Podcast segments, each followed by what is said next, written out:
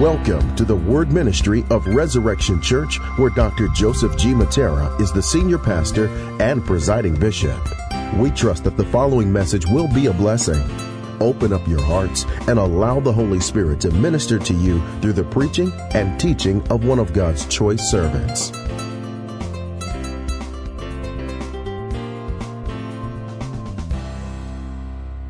Hey, everybody, hope you're ready for the word. Today, we're going to talk about the day of Pentecost and what are the distinctions of the Pentecostal church. I know when we think of the word Pentecostal, we think of small storefront churches uh, dressing a certain way, maybe having a church service every night of the week.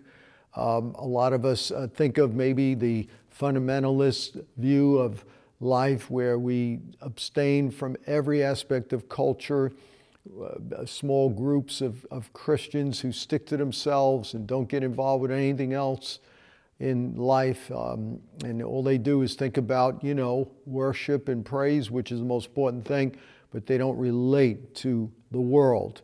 That's what we think about when we think about Pentecostal today. But that was not always the case. As a matter of fact, in the advent of the 20th century, there were two men who brought about a restoration of what we would call today classical Pentecostalism, out of which came the charismatic movement, the third wave, and many of the charismatic churches today, which are the majority in the world, came out of this movement in the early 20th century. So on December 31st, in the year 1899, right before midnight, there was a move of God somewhere in Topeka, Kansas, uh, with a small group of people in a Bible school. It was led by Charles Parham, who happened to be a white man. And that was the first instance that was popularized that led to the global Pentecostal movement. And out of that group, there was a school born, well, that was already there rather, and uh, William Seymour, a black man, was one of the students, and he learned about the baptism of the Holy Spirit, which they called the second blessing. It was subsequent to salvation.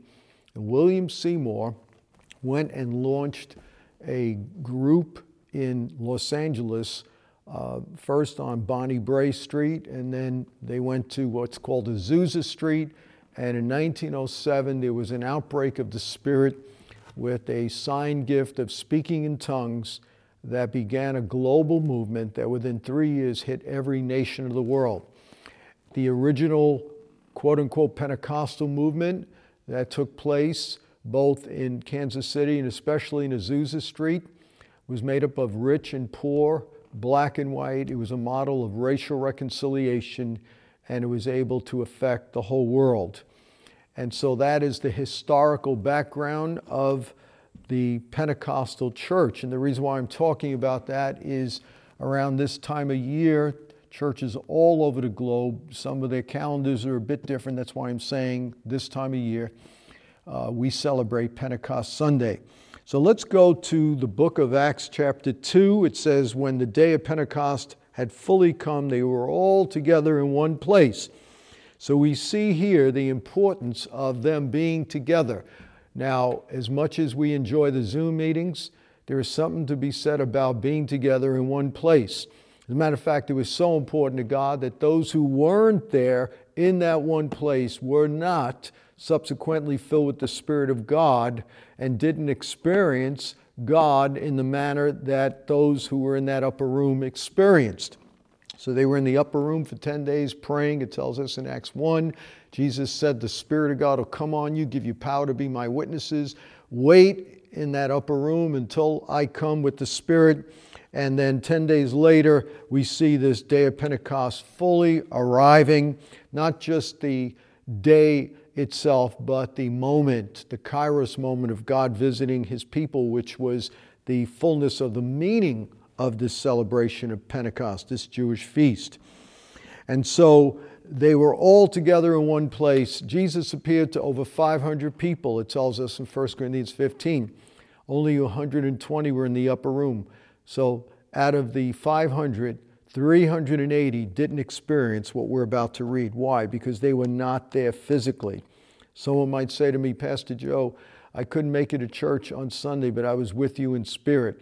And I say to them, the next time, bring your body, because then your spirit will come too.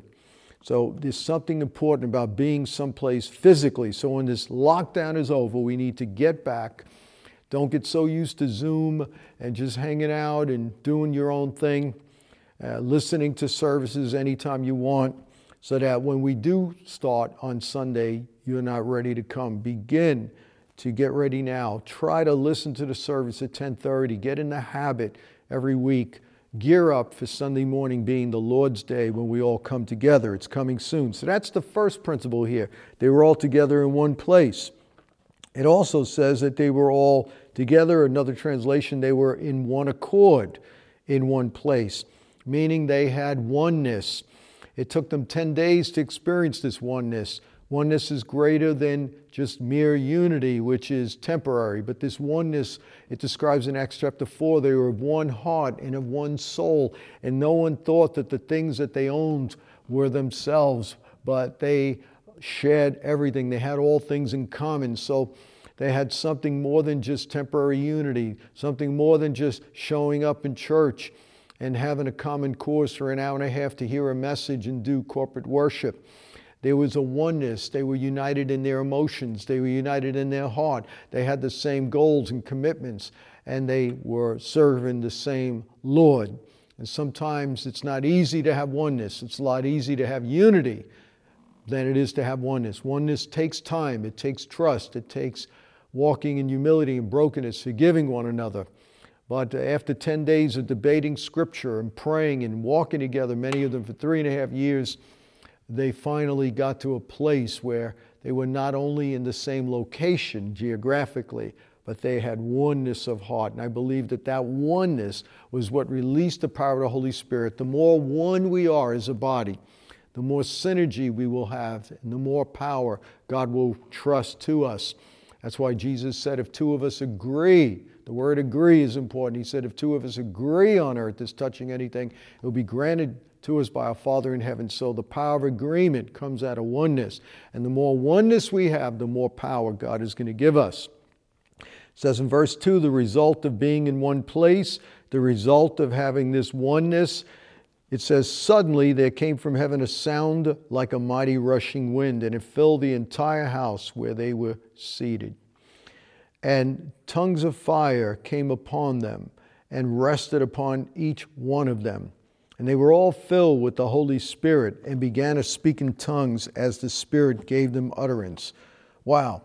So we see here the power of God manifested.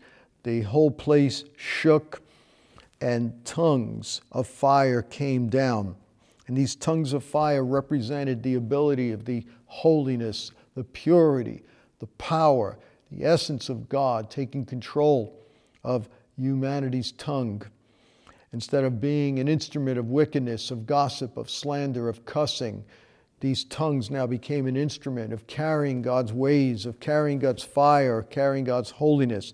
And so these tongues of fire came upon each of them who were waiting on God for 10 days. And now the result was that there were people in Jerusalem for the feast, Jews, devout men from every nation under heaven. And when they heard this sound, and they heard them speaking in tongues, and they realized, even though they were all from different nations, they heard them speaking in their own language. Now, we don't know if they actually spoke in the language of all these nations or that the people who heard them supernaturally heard the tongues in their own language. The Bible doesn't explain what it was. We don't know if the uh, people who were filled with the Spirit actually spoke in different languages that concurred with the languages of the listeners around them. But be that as it may, they all heard them speak in their own language, and they were amazed and astonished. They said, Not all these who are speaking Galileans, how we each hearing in our own language the wonderful works of God? People from Parthia, from the Medes, Elamites, residents of Mesopotamia, Judea, Cappadocia, Pontus, Asia, Phrygia, Pamphylia, Egypt, and parts of Libya belonging to Cyrene, and visitors from Rome, uh, Cretians, Arabians. We hear them all telling uh, from our own language, with our own language, in their own tongue, the mighty works of God. In our own tongues, the mighty works of God. And they were all amazed and perplexed, and they said, What does this mean? So, the third aspect of a Pentecostal experience is that we're able to speak the language that relates to people. Unfortunately, many Pentecostal people today are just speaking religious language. They're just speaking uh, words and languages or even speaking in tongues in ways that people can't understand uh, who God is. It just becomes a language that's good for other Christians. However, we're going to be really Pentecostal, truly Pentecostal people and have a true Pentecostal church. We're going to learn to speak the tongue of other people. We're going to be able to interpret culture and give them the gospel and share the mighty works of God in a way the world could understand it. Uh, we could speak the language of Babylon or the language of Athens or the language of the Grecians, as Paul did in Acts 17. Uh, we could speak the language of Babylon as Daniel did in the book of Daniel. Uh, we could speak the language of Jerusalem or the language of the church or the language of New York City or whatever city we, we're in. Depending on what context we're in, God empowers us to interpret the gospel, to relay the gospel, and communicate the gospel in a language people could understand. The whole purpose of Pentecost is not so you could just soak on the ground, so you can get slain in the spirit, so you could speak in tongues. People think that God gave us the day of Pentecost so we could speak in tongues. No. He says, so that we could be his witnesses. The whole point of tongues, the whole point of getting filled with the Spirit is to relate the gospel of Jesus Christ to the world. It's not just so we could soak. And so, if we're not being his witnesses, if we're not sharing the gospel, if we're not talking about the wonderful works of God, if we're not bridging the gap between God and man with the language of culture, then we're not truly Pentecostal. So, they all heard the wonderful works of God in their own language. It was because of the power of the Spirit that happened. And so, if the church is truly going to be Pentecostal, we need this third element, and that is to speak the language of the people. Verse 14 Peter stood up with the eleven, and he lifted up his voice and he addressed them, and he said, Men of Judea and all who dwell in Jerusalem, let it be known to you and give ear. For these people are not drunk, as you suppose. They actually thought they were drunk because they couldn't believe that they spoke in all these tongues, uh, even though they were Galileans. Peter said, It's too early to speak uh, in tongues because of, of being drunk. Uh, we're not drunk, it's too early in the day. But what is this? Now he interpreted, used the book of Joel.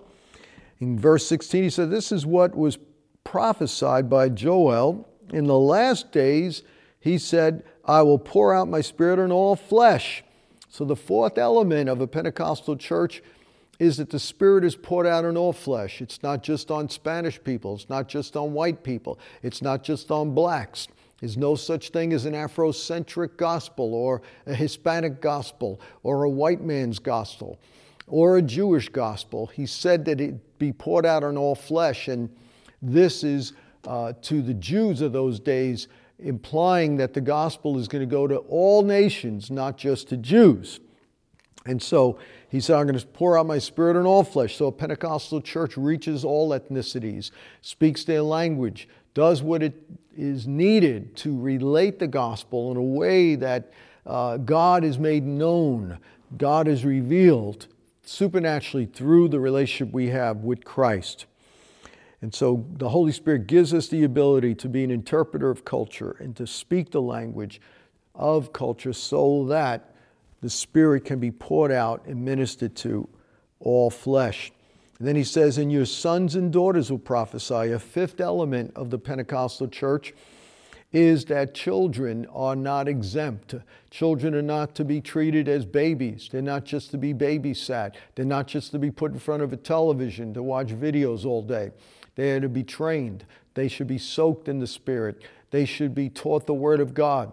God says, I want my sons and daughters to prophesy. Young people should be prophesying. He said, Your young men shall see visions. Jesus was a millennial when he started his ministry. The disciples would be considered Generation Z and millennial today if they were alive today. They were all young. You're talking about people who were 30 years old and younger who turned the world upside down. a millennial who was about 33 or 34, died for the sins of the world. Uh, God is moving upon young people. We don't need to limit them because they're young. So he says, I'm going to give vision to young people. Now, old people will have dreams. So, old people are not out of the game. God is still using older people. So, He still could give us dreams. He still has a future for us. He still has a calling. He has an assignment. So, while the young men have visions, the older men have dreams. Even on my male servants and female servants, I will pour out my spirit. Here it's mentioning both male and female, as he did sons and daughters, meaning at the gospel, the spirit, the gift of prophecy. Some use that as a preaching gift. Not just for men, women are in the game. They could preach, they could teach, they could prophesy. The Spirit of God is the great equalizer. At the cross, there's no male nor female, nor Greek nor Jew, nor slave nor free. It's an equalizer of economics, it's an equalizer of gender, it's an equalizer of, of, uh, of, of ethnicity.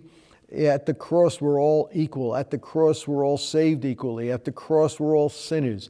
And at the cross, and because of the cross, we're all now qualified to receive the Spirit and to represent God to this world. So even women can have the Spirit and prophesy, which was a countercultural statement by Joel that was fulfilled on the day of Pentecost. So, if we're going to be a Pentecostal church, there's room for women, there's room for women leaders, room for women preachers, room for young people to minister, room for all of us.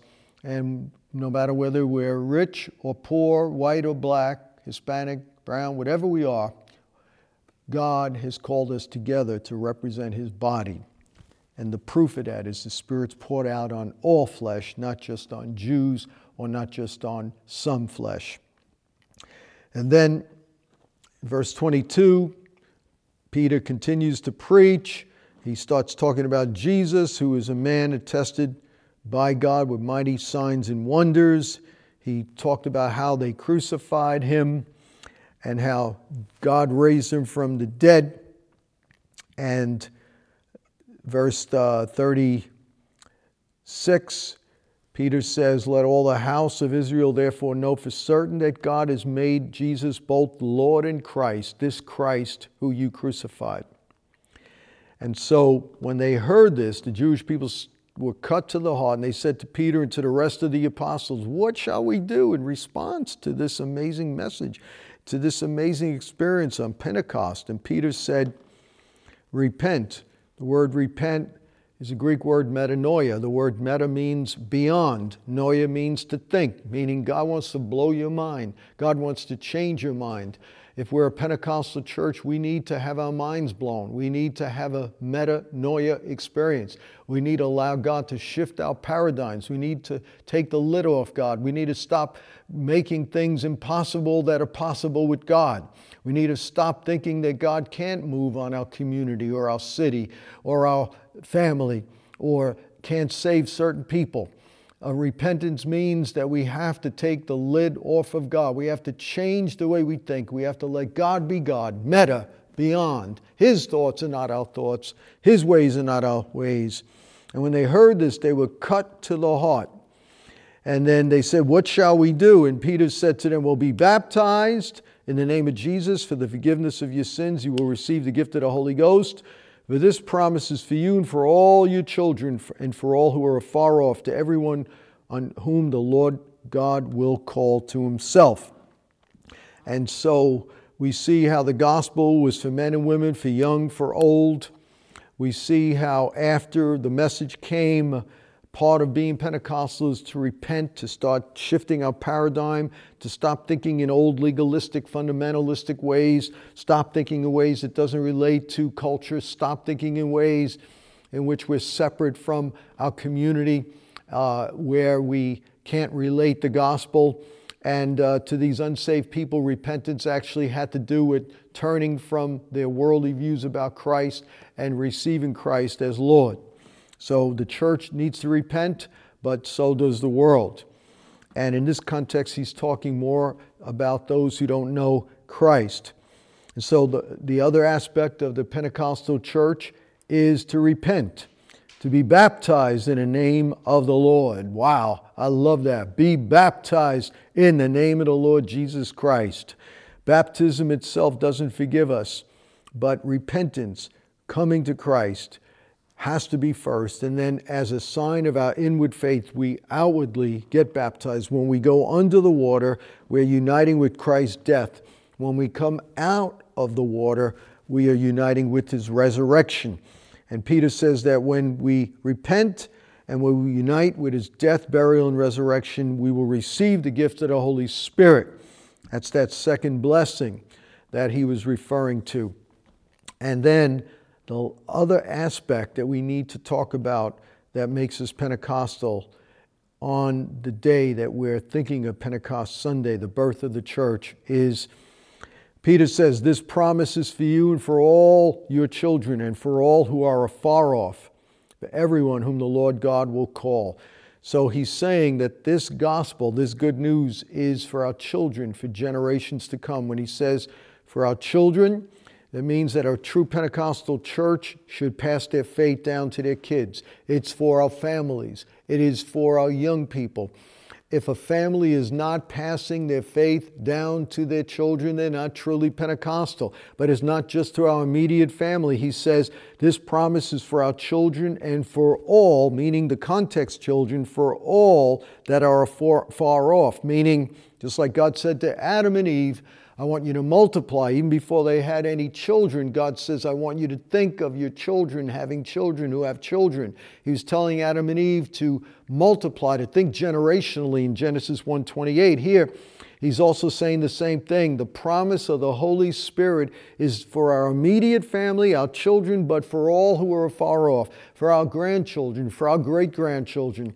for the children of our children of our children. So to be truly Pentecostal means to think generationally, means that we pass the faith down to our children.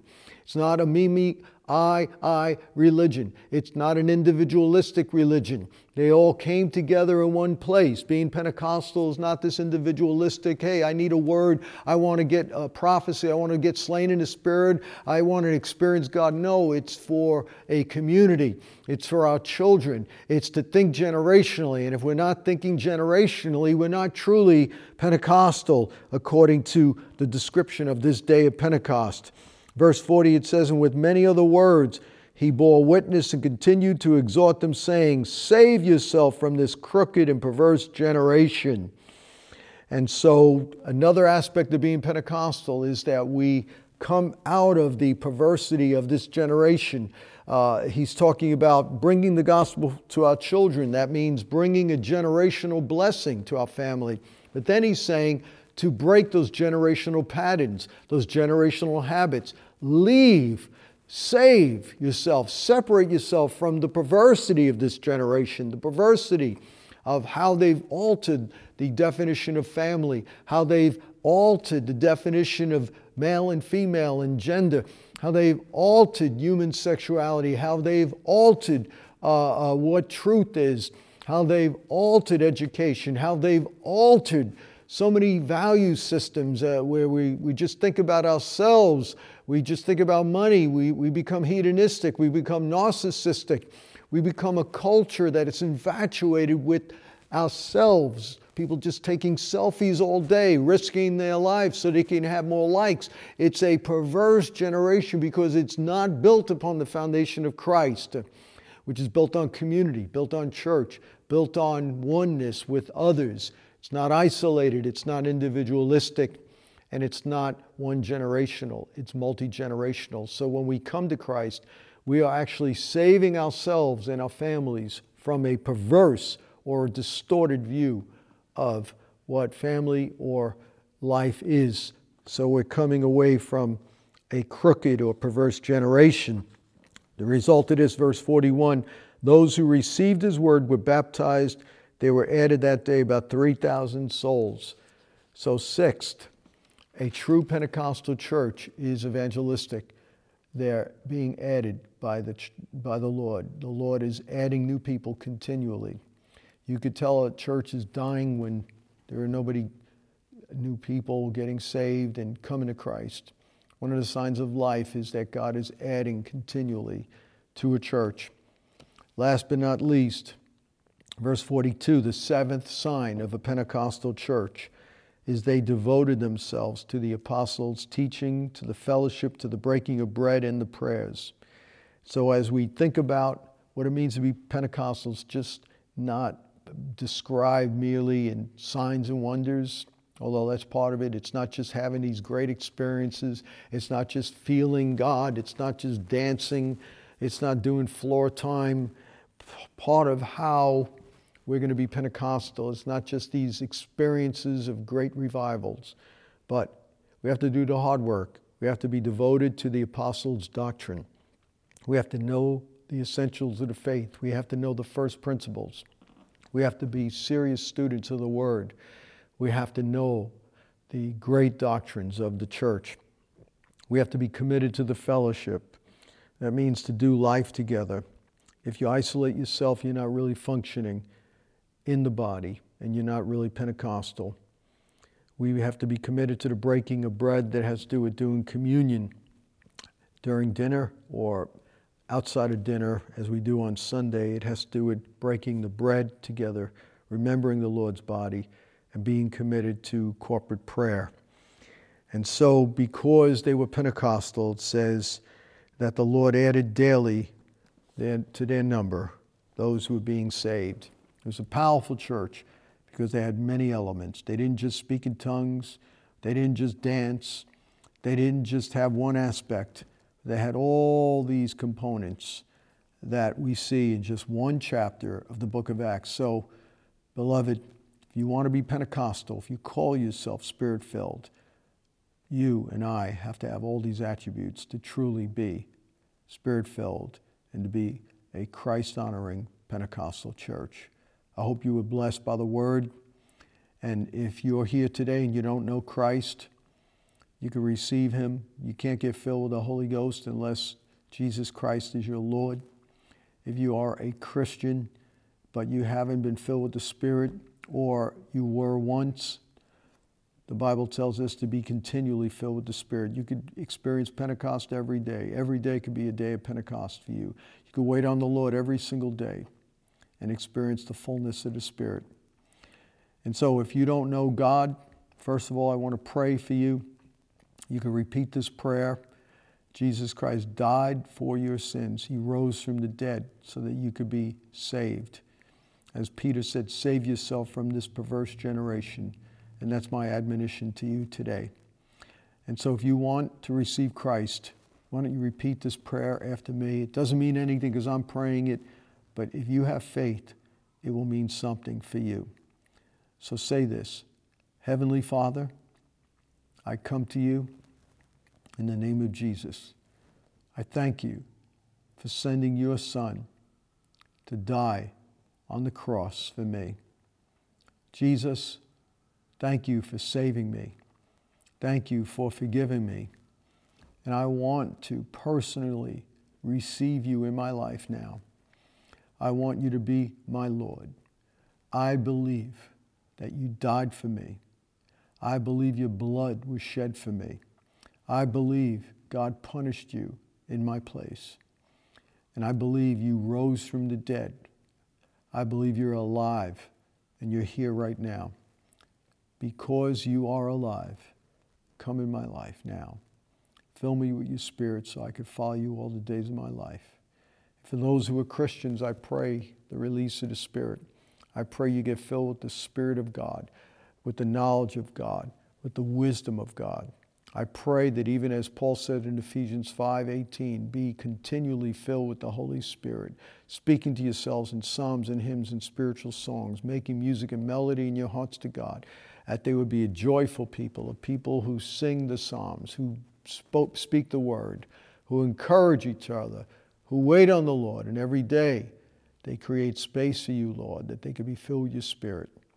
I thank you, God, for this Pentecostal message, for this Pentecostal church that we see in the book of Acts. In Jesus' name, amen. God bless you. And if you prayed that prayer for salvation or a prayer to be filled with the Spirit, I encourage you to get in touch with us. There'll be information uh, right on the screen that will give you instructions as soon as this message is finished. God bless you.